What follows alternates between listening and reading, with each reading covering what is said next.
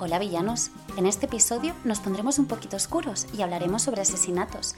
Veremos por qué matamos, hurgaremos entre sus retorcidas mentes y entenderemos la diferencia entre un psicópata y un sociópata. Por ejemplo, Además, veremos si tienen principios en algunas ocasiones, debatiremos sobre el tema y terminaremos viendo quién fue el mayor asesino de España, porque queridos villanos, pocos lo conocen. Dicho esto, empecemos pues. Hola villanos, antes de empezar este capítulo, me gustaría comentar un par de cosillas. En el episodio pasado, cuando estábamos hablando de Pinocho, me pregunté si Benicio del Toro había ganado el Oscar. Y no, no lo había ganado porque Benicio del Toro es un actor, creo que mexicano, em, y quien ganó el Oscar, porque lo ganó, fue Guillermo del Toro, con la película que hizo de Pinocho, precisamente.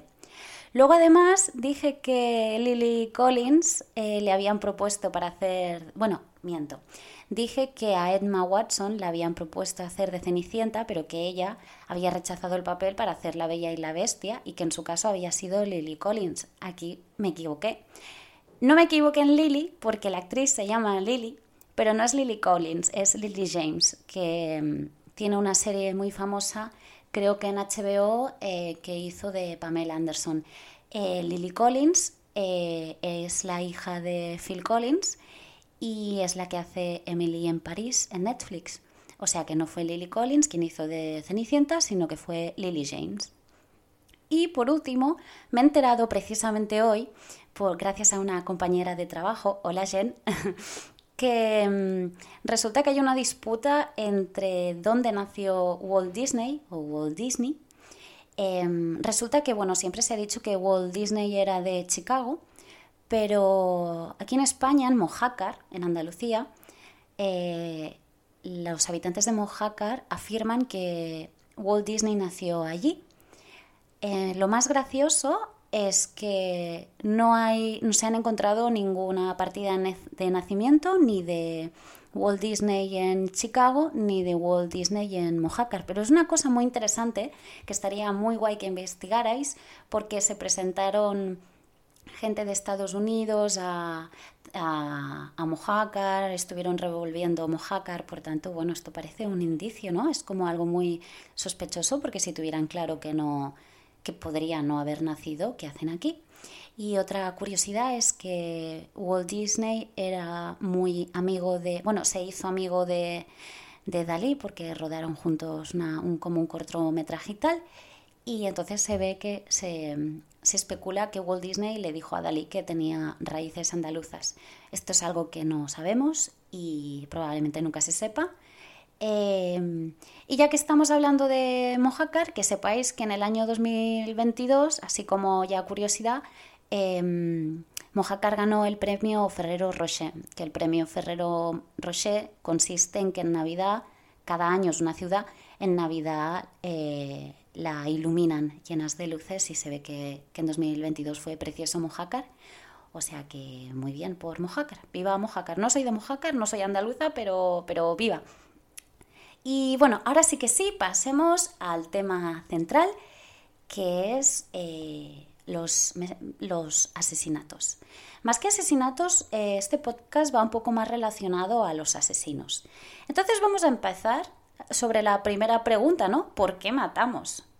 A ver, ¿por qué matamos? Em, empezaré diciendo el primer asesinato en la historia registrado Em, curiosamente es de la provincia de Burgos y son los restos de Atapuerca. Es un yacimiento de, que tiene 430.000 años, o sea, una bestialidad.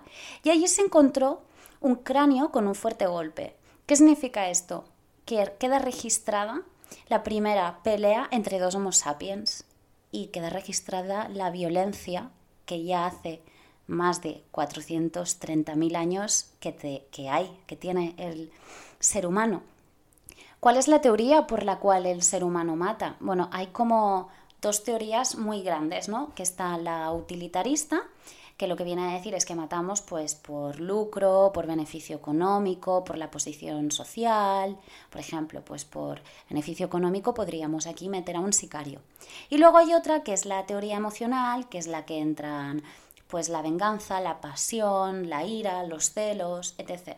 Sea como sea, parece ser que hay un binomio cuando nosotros matamos, que es un poco el poder, el poder con el control, el sexo con el sadismo, siempre hay como un binomio cuando matamos. Es curioso porque no matamos igual los hombres y las mujeres.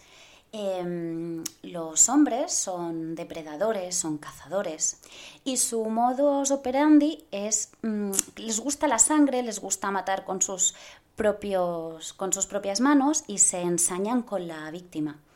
¿Qué es el ensañamiento a todo esto? Un día, si queréis, hago un podcast más así situado en el derecho, en la criminología y tal, ahora vamos a hacer pinceladas, pero bueno, para que lo sepáis, el ensañamiento es em, cuando agredes a una persona de una manera exagerada, desproporcionada y repetida, y es un agravante que está recogido en el Código Penal, eh, si no recuerdo mal, es en el 139 y siguientes, creo que el ensañamiento era el 139.1, y y bueno, que me voy. Total, eso, ¿no? Que el modo operantis de los hombres, pues es la violencia, matar con las manos, ensañarse con la víctima, y les gusta ser reconocidos. En cambio, las mujeres, como hemos dicho, ¿no? Los hombres eran depredadores y cazadores. Las mujeres, biológicamente, somos recolectoras, ¿no? Por eso, además, también eh, las mujeres distinguimos muy bien los colores y tal. Esto viene de la evolución. Bueno, pues como decía, somos recolectoras y las mujeres em, no les gusta la sangre y cuando suelen agreder o asesinar a alguien suele ser gente de su, de su entorno. Y en lugar de ser reconocidas como los hombres, que es algo que le gusta, a las mujeres les gusta más pasar desapercibidas. Em, cuando buscaba un poco información ¿no? de cómo matamos, por qué matamos, cómo es nuestro modus y tal, me he encontrado con una psicóloga criminalista que es alemana pero está afincada en Londres desde hace muchísimos años que se llama Julia Shaw, ¿vale? Y ella dice que, que matar es esencial para la condición humana. ¿Qué quiere decir eso? Que los humanos eh, hemos siempre tenido que matar para poder sobrevivir. Matamos plantas, comemos animales, y que en tiempos ancestrales nos, matamos unos, nos matábamos unos a otros cuando sentíamos amenazas o, teníamos algo que ganar. ¿Vale? Y esto yo me he quedado un poco con esto de por qué matamos y tal. Es complejo, me parece, me parece muy, muy complejo, no sé. ¿Qué, ¿Qué pensáis vosotros? ¿Estáis de acuerdo? ¿Creéis que mm, interfiere nuestra escala eh, evolutiva en, el modus operandi? Quiero decir, si los hombres eran cazadores y las mujeres recolectoras, ¿creéis que por eso ahora los hombres y las mujeres cuando matan, matan de manera mm, diferente? ¿Creéis que viene todo esto por algo evolutivo, por algo anterior? Yo creo que, que bueno, why not? Sí que creo mucho en el entorno, y en la actualidad, pero sí que es verdad que aunque los crímenes hayan evolucionado, los hombres sí que tienden a ser más violentos y las mujeres eh, no tanto, ¿no? Del mismo modo de, de, los suicidios, los hombres suelen más suicidándose con una escopeta y las mujeres tomándose un frasco de, de pastillas. Es, es curioso. Y también me surge la curiosidad de por qué cuando pensamos en asesinatos siempre pensamos en hombres quizá va ligado a esto, ¿no? A la violencia y a... Porque un crimen nos llama mucho la atención, cuanto más sanguinario, más nos llama la atención. Más que... A mí, a mí por ejemplo, me llama más la atención eh, un crimen donde hayan destrozado a la víctima que un crimen donde haya matado uno a otro con pastillas o con el típico veneno. Es muy curioso la, este tema. Es, es, hay que investigar, este podcast, como siempre sabéis, eh, son pinceladas, son cortos. Lo que sí que aprendí con el, con el episodio pasado es que yo misma, no sé por qué, me hice un autosabotaje y me centré mucho en los tiempos. Y oye, mira, si un episodio dura más, durará más. Probablemente este dure más, de 20 minutos, pero no me voy a acelerar y voy a, a disfrutarlo porque quiero que vosotros también lo disfrutéis. Cuando buscaba lo de los asesinos me, di cuenta de que siempre pensamos que un asesino tiene mm, algún tipo de patología mental. Y entonces me di cuenta que, claro, no es lo mismo un asesino esporádico que mata a una persona o ya, y ya, eh, o un asesino serial, un asesino en serie, y, y entonces me di cuenta que los asesinos en serie muchas veces creemos que pueden ser psicópatas, pero es que yo creo que nos olvidamos de que también existen los sociópatas. Entonces eh, me di cuenta que quizá no tenemos tan clara la distinción que hay entre un psicópata y un sociópata. Y es una cosa que a mí me gustaría dejar clara, porque, bueno, pues porque el saber no ocupa lugar. Y antes de diferenciar el psicópata y el sociópata, me gustaría hacer otras distinciones. Por ejemplo, un asesino en serie. ¿Qué es un asesino en serie? Pues es aquella persona que mata sin motivo específico mm, aparente a la vista, pero que lo hace con elementos característicos similares. Es decir, que tiene un modus operandi. Lo curioso a todo esto es que las víctimas no guardan relación alguna en cuanto a los círculos sociales. Quiero decir, lo más normal es que no se conozcan pero tienen un denominador común. Por ejemplo, un asesino en serie podría escoger a, a sus víctimas en base a, características fisiológicas. Por ejemplo, pues un asesino que le gusten las mujeres jóvenes, quinceañeras y pelirrojas. Importante para que un asesino en serie sea considerado como tal, debe de asesinar a tres personas de la misma forma, para ser considerado asesino en serie, ¿vale? Tres y, más o menos del mismo modo. Ojo, no hay que confundir el asesino en serie con el asesino en masa. Es decir, el asesino en masa mata simultáneamente y el asesino en serie eh, mata em, de uno, detrás de otro, pero tiene, mm, deja un tiempo de enfriamiento entre víctima y víctima, que puede ser días, semanas, meses, incluso años. O sea, ¿vale? Entonces, bueno, vayamos al kit de la cuestión. ¿Qué diferencia hay entre un psicópata y un sociópata? ¿Conocéis la diferencia, villanos? Vamos a... No sé si hacer primero explicar uno y luego el otro y luego ir cambiando.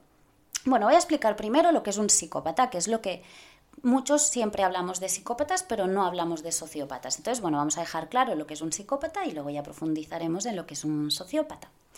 Un psicópata eh, hay un 1% de cada mil habitantes, ¿vale? Eh, ¿Cómo son los psicópatas? Los psicópatas son aquellas personas que manipulan para lograr sus beneficios. Tienen un origen biológico, se cree que un 60% eh, es de carácter hereditario y que puede ser de, un defecto neurológico por el poco desarrollo del área del cerebro que se encarga de controlar los impulsos y las emociones. Eh, los psicópatas suelen ser, como hemos dicho, ¿no? Que manipulaban, pues suelen ser cautelosos, suelen controlar su comportamiento, lo que dicen, lo que hacen, pero carecen de, empatía y son incapaces de crear eh, vínculos personales o afectivos. Son un puto hielo. Em, ¿Qué más? ¿Qué más los psicópatas? Eh, bueno, es curioso porque los psicópatas suelen tener buena educación y suelen tener carreras de éxito, que por cierto, muchos de ellos que tienen carreras de éxito suelen estar metidos en... suelen participar en fraudes. En cuanto a los crímenes, pues eso, como hemos dicho, ¿no? Que son controladores y tal, pues los crímenes suelen ser más planeados y por tanto los crímenes de los psicópatas suelen ser más peligrosos que los crímenes de los sociópatas, ¿vale? Y como lo planean todo, pues minimizan las evidencias, intentan pues no dejarse nada en la escena del crimen y tal. Un ejemplo claro de, un psicópata es la película, la película American Psycho de Christian Bale. ¿Vale? Esto es lo que es un psicópata. Controlador, peligroso. ¿Qué es un sociópata? El sociópata, en lugar de un 1% como el psicópata, es un 4% de los habitantes de por cada mil, ¿vale? Se les considera un poquito los raritos de la sociedad. Mm, tienen el, origen de la sociopatía. Hemos dicho que el psicópata era biológico, un 60% hereditario. El sociópata, en cambio, tiene, su origen es más en el entorno y la, la, crianza, y la crianza, es decir, se puede desarrollar porque haya habido un trauma infantil, un abuso emocional, psicológico. Em, habíamos dicho que los psicópatas eran eso, cautelosos, que controlaban mucho su comportamiento, en cambio los sociópatas son más impulsivos, o sea, se, ¡pum! Acción-reacción, ¿vale? Y que sí que es cierto que al igual que los psicópatas no tienen eh, vínculos personales o afectivos, aunque a los sociópatas les cuesta, sí que es cierto que conectan con algún grupo o personas determinadas. Los crímenes, a diferencia de los psicópatas, los crímenes de los sociópatas suelen ser más espontáneos y como hemos dicho que tenían que, son espontáneos y, los sociópatas son muy impulsivos, pues esto hace que sí que dejen indicios y evidencias en las escenas del crimen, un poco por el desorden caótico. Un ejemplo podría ser el de la naranja mecánica. Y eh, pero, aunque hemos visto las diferencias entre un psicópata y un sociópata, ambos comparten una cosa, y es que sienten rechazo ante las reglas y los valores. Ojo, hay que tener una cosa en cuenta, no todos los psicópatas y sociópatas se convierten en asesinos, y no todos los asesinos en serie son psicópatas o sociópatas. ¿eh? Un claro ejemplo de por qué digo esto. Hay un caso eh, de investigación que a mí me parece fascinante y es que hay un doctor, el doctor Fallon, que se ve que este doctor se dedica a estudiar cerebros de asesinos psicópatas. Bueno, pues después de escanear los cerebros de muchos participantes de sus estudios, en la mano tenía las imágenes y encontró una que era la imagen de un cerebro claramente patológico. Y al final, lo más gracioso es que resultó que la imagen era de un cerebro suyo. Entonces, el doctor Fallon se llamó a sí mismo psicópata prosocial, porque ya hemos dicho que los psicópatas no tienen vínculos personales o afectivos. Entonces él dijo que era un psicópata prosocial porque, era una, porque aunque era una persona que le costaba tener empatía, em, se comportaba más o menos de manera aceptable. Como decía, la moraleja, no todos los psicópatas son criminales y no todos los psicópatas son iguales, ¿vale? Me surge la curiosidad si alguno de vosotros conoce algún psicópata o, sociópata o habéis tenido a alguien a vuestro alrededor con características similares. Y no, no vale culpar a la suegra, ¿vale? O sea, no, no, seáis tan villanos. Eh, pero bueno, a mí hay una cosa que me estalla la cabeza cuando pienso en la doble vida que puede llevar una persona aparentemente normal y que a su vez pueda ser un asesino en serie. Que por cierto, Hablando de patologías, que es un tema que si queréis podemos tratar otro día, ¿conocéis la, frase de la cara es el espejo del alma? Pues existió una mm, pseudociencia que se llamaba frenología, que afirmaba que según la forma de las facciones de la cara, la cabeza o el cráneo, se podía determinar el carácter de la personalidad. Em, que por cierto, esta eh, neurociencia, pseudociencia perdón, Em, fue muy vista en Edimburgo, en la capital de Escocia. Y bueno, me, sorprende, ¿no? Porque es que ya me imagino a todos vosotros buscando información sobre la frenología, viendo cuáles son las características del cráneo, de la cabeza y tal, y mirándose en el espejo en plan de, a ver si yo voy a ser un tal, no sé qué. Bueno, esta ciencia hoy en día está un poco descartada, por, decirlo así, pero, pero bueno, es curioso, ¿no? que se llegase a pensar que según las características em, fuéramos de una manera o de otra, pero bueno, el crimen ha evolucionado durante mucho tema, durante muchos eh, temas, no, perdón, durante mucho tiempo, como eh, por ejemplo, en la época medieval el crimen estaba muy ligado al pecado, a la religión. Eh, muchísimo, muchísimo. Intentaban, creían que tenías el demonio dentro, intentaban expulsarlo, cualquier cosa era por culpa, pues, pues eso del pecado. O, o bueno, eh, me iba a ir por las ramas, no me voy a ir. Lo dejamos, lo dejamos aquí, este tema. Hay uno, otra cosa que a mí me hizo pensar, que era que si los asesinos tienen principios. ¿Y por qué digo esto? Porque hubo un asesino venezolano que se llamaba Dorancel Vargas, que la gente lo llamaba el comegentes, porque era caníbal, ¿vale? Era un asesino en serie y caníbal. Como hemos dicho en serie, más de tres, eh, con características similares entre crimen y crimen, con una pausa en el tiempo pero uno detrás de otro. Bueno, pues este asesino, en serie caníbal mató y se comió un... Mató y se comió, o sea, vamos a ver, la gente está muy loca para, ser caníbal. Bueno, es que el, el canibalismo a mí me, supera. Pero bueno, total, se mató y comió a unas 40 personas, pero lo característico y lo que a mí me llama la atención es que todos eran adultos y jamás asesinó a un niño. Entonces yo me pregunto, ¿quiere decir que eh, a pesar de que un asesino serial, o sea, a pesar de que sea un asesino serial, este asesino tenía principios ético-morales y por eso no se comía a los niños? O sea, un asesino puede tener principios y, o tener bases ético-morales. Em, es que me, a mí me peta, es como lo de la, poco se habla de la frase de, de, uy, pues mi vecino parecía muy normal.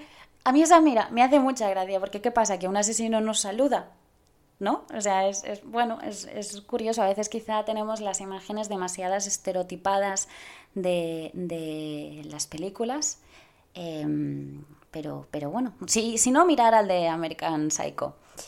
Em, y bueno, eh, vamos a hablar de quién fue el mayor asesino en serie en España, porque siempre pensamos en asesinos de fuera, pero luego aquí hemos tenido mm, cada gente. Por ejemplo, os voy a hablar de uno de que está considerado, creo, a hoy, hoy en día todavía como el mayor asesino en serie en España.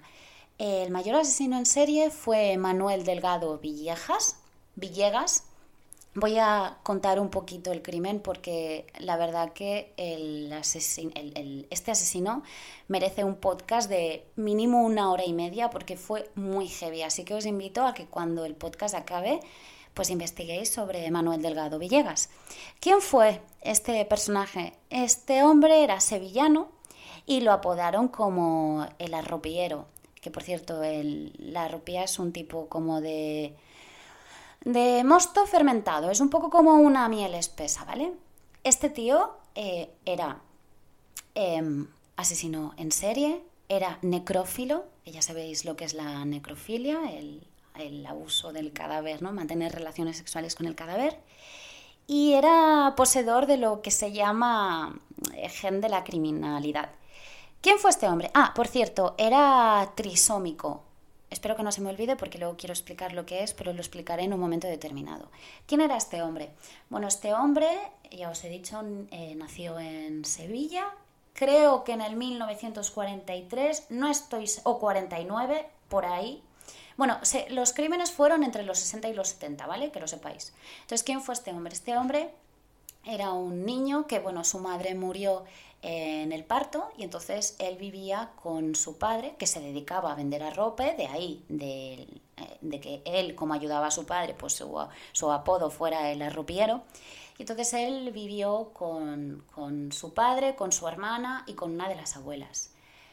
Este hombre era, sufría bueno, tenía su coeficiente intelectual era muy bajo, em, creía que todo el mundo se reía de él y bueno, la verdad que tuvo mucha dificultad, bueno, tuvo eh, maltrato mm, físico y psíquico por parte de su padre y bueno, en la escuela jamás aprendió a leer ni a escribir.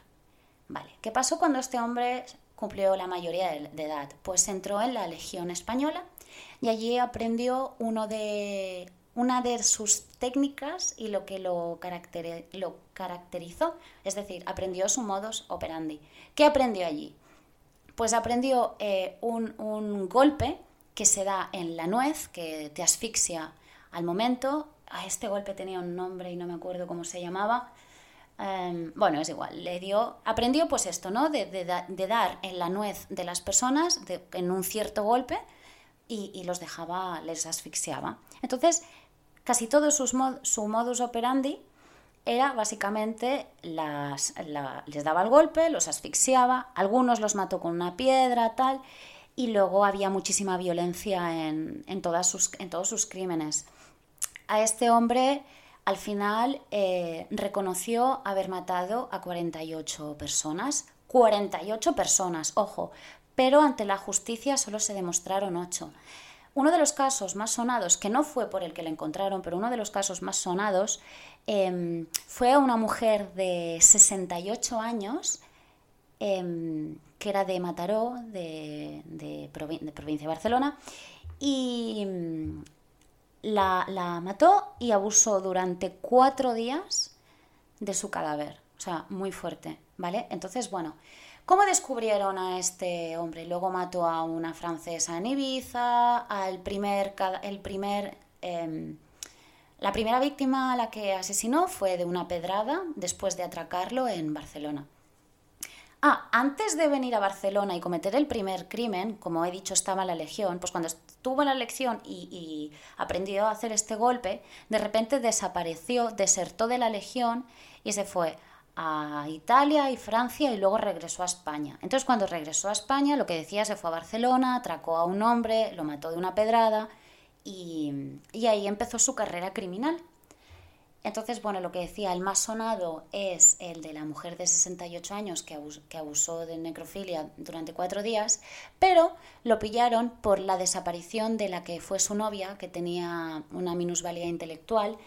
Em, bueno, la encontraron en, su casa, en casa de ella. Em, él la mató o sea, estaban manteniendo relaciones sexuales y ella llevaba puesto unos leggings, bueno, no los llevaba puesto en esos momentos, pero él la mató mientras mantenían relaciones sexuales con los leggings que ella llevaba. Y entonces, bueno, eh, se dio a la fuga y lo encontraron la policía en un desierto. Al principio no quiso confesar y tal, y al final pues confesó que había matado, pues 40, confesó con los 48 crímenes y tal. ¿Qué pasó? Eh, lo metieron en, prisión preventiva, marcando el récord, porque estuvo en prisión preventiva durante seis años y después le diagnosticaron em, que tenía, que sufría de, le diagnosticaron una cosa que se llama em, ¿cómo se llama? COI, eh, trisómico. ¿Qué es? ¿Qué es? Si tú tienes esto, ¿qué es?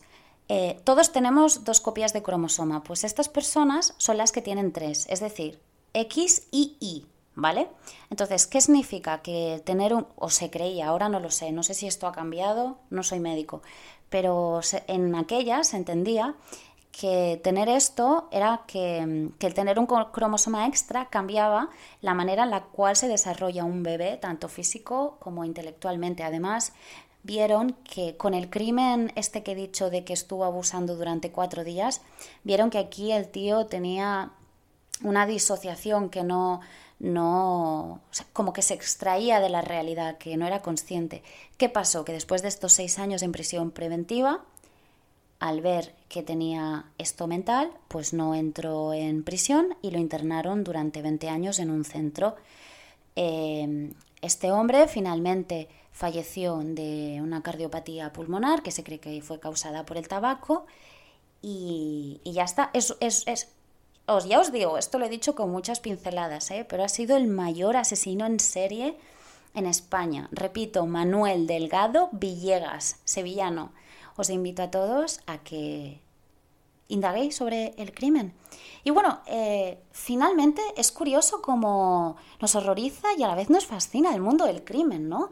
¿Por, qué será? No sé si será por lo prohibido. ¿Acaso tenemos un instinto animal, como decía la, psicóloga criminalista eh, Julia Shaw, ¿Será por eso? Porque tenemos un instinto animal, eh, asesino, y es realmente nuestra ética la que nos frena a matar. porque está mal visto matar? ¿Será, ¿Será eso nuestra ética? que, nos, que haga que no lo hagamos. Y luego me pregunto además, ¿qué debe pasar por la cabeza a las personas que empiezan a matar? Porque si tú matas esporádicamente, pues no sé, pero ¿qué pasará por la cabeza, no? Es curioso.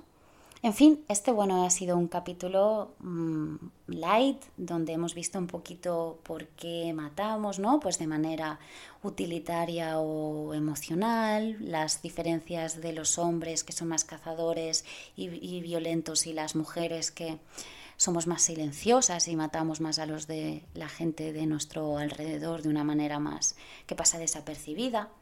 Hemos visto un poco la diferencia entre el psicópata, que era el 1%, o el sociópata, que era un 4%. Eh, aunque son más impulsivos los sociópatas, el psicópata es, peor precisamente por el autocontrol que tiene y que no deja pistas ni, ni evidencias. Y bueno, nos ha surgido la duda de si tienen principios, viendo el caso este de Doracel Vargas, ¿no? El, el asesino caníbal que mata a cuatro personas, pero nunca a ningún niño. Es, eso. Eh. los asesinos, a pesar de ser asesinos, tienen ética, moral, y es nuestra ética de los que no somos asesinos, que son la que nos frena a no matar.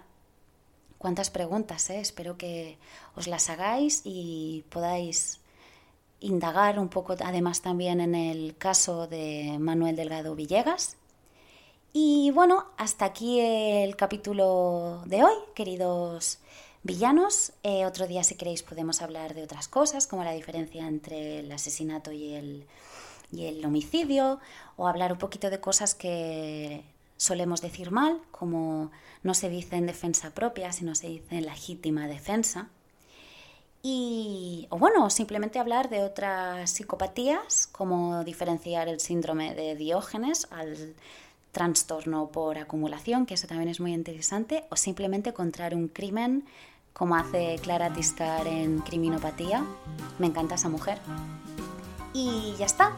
Sea como sea, hasta aquí, queridos villanos. Em, como siempre, espero que os divirtáis, que paséis una feliz semana que la vida son dos días y nos vemos el próximo martes. Así que un besito, villanos. Chao.